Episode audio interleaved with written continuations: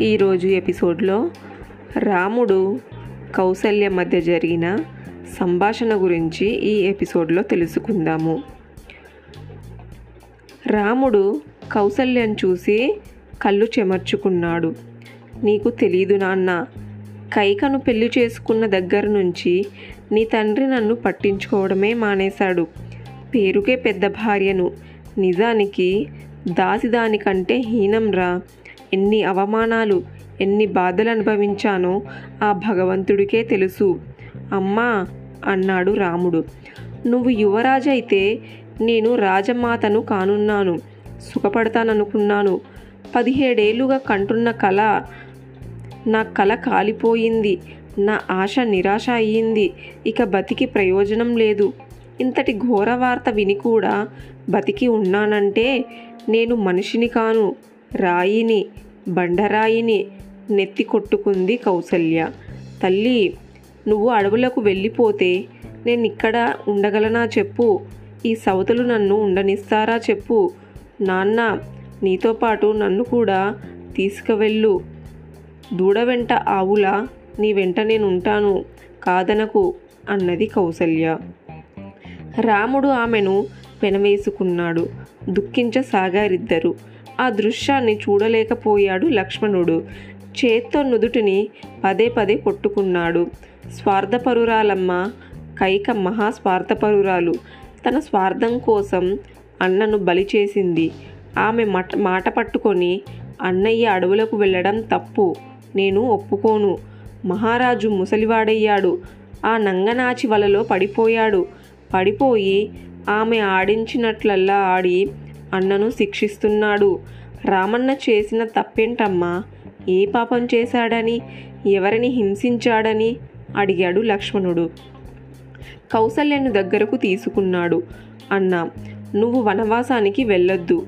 ఒకవేళ తప్పదనుకుంటే నీకంటే ముందు నేను వనవాసానికి బయలుదేరుతాను. నేను చేసిన పుణ్యం మీద నా శాస్త్రాల మీద ప్రమాణం చేసి చెబుతున్నాను. నువ్వెక్కడుంటే నేను అక్కడే నిజమన్నా ఇది నిజం అన్నాడు లక్ష్మణుడు. రాముణ్ణి గుండెలో ఒదిగిపోయాడు. ఇటు తల్లి అటు రాముడు ఇద్దరిని చెరో చేత్తో పట్టుకొని కుమిలిపోయాడు రాముడు. అన్న కన్నెర్ర చేసుకున్నాడు లక్ష్మణుడు. పది మందికి నీ అరణ్యవాసం తెలియకముందే పద రాజ్యాన్ని స్వాధీనం చేసుకుందాం. నీ ముందు ఆ యముడు కూడా నిలబడలేదు.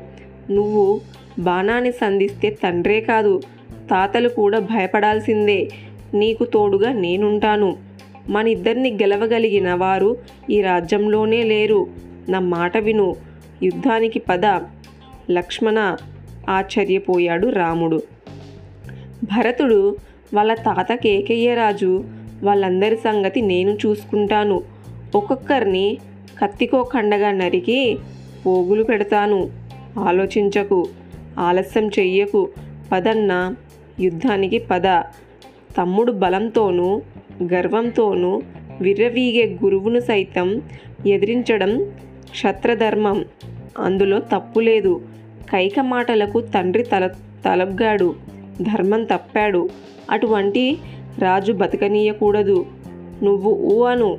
తండ్రిని కూడా చూడకుండా మహారాజును నేను చంపుతాను.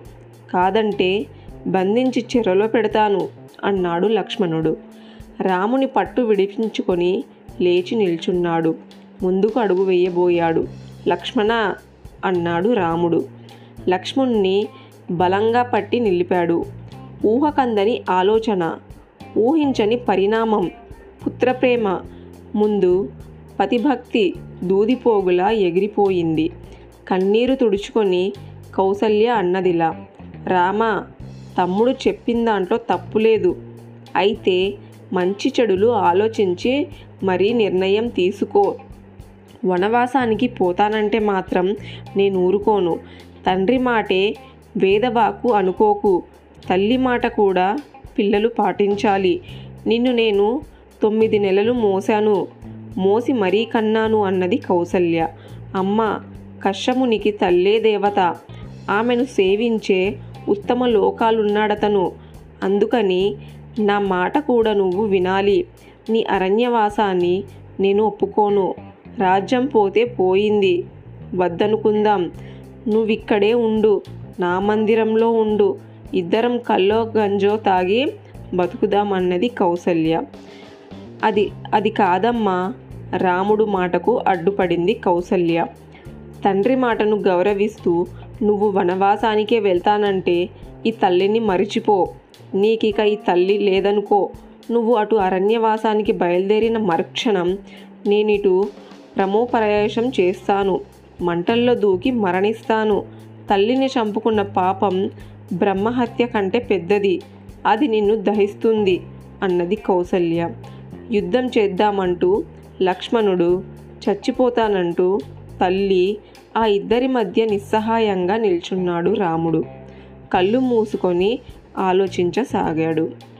తరువాయి భాగం నెక్స్ట్ ఎపిసోడ్లో తెలుసుకుందాము.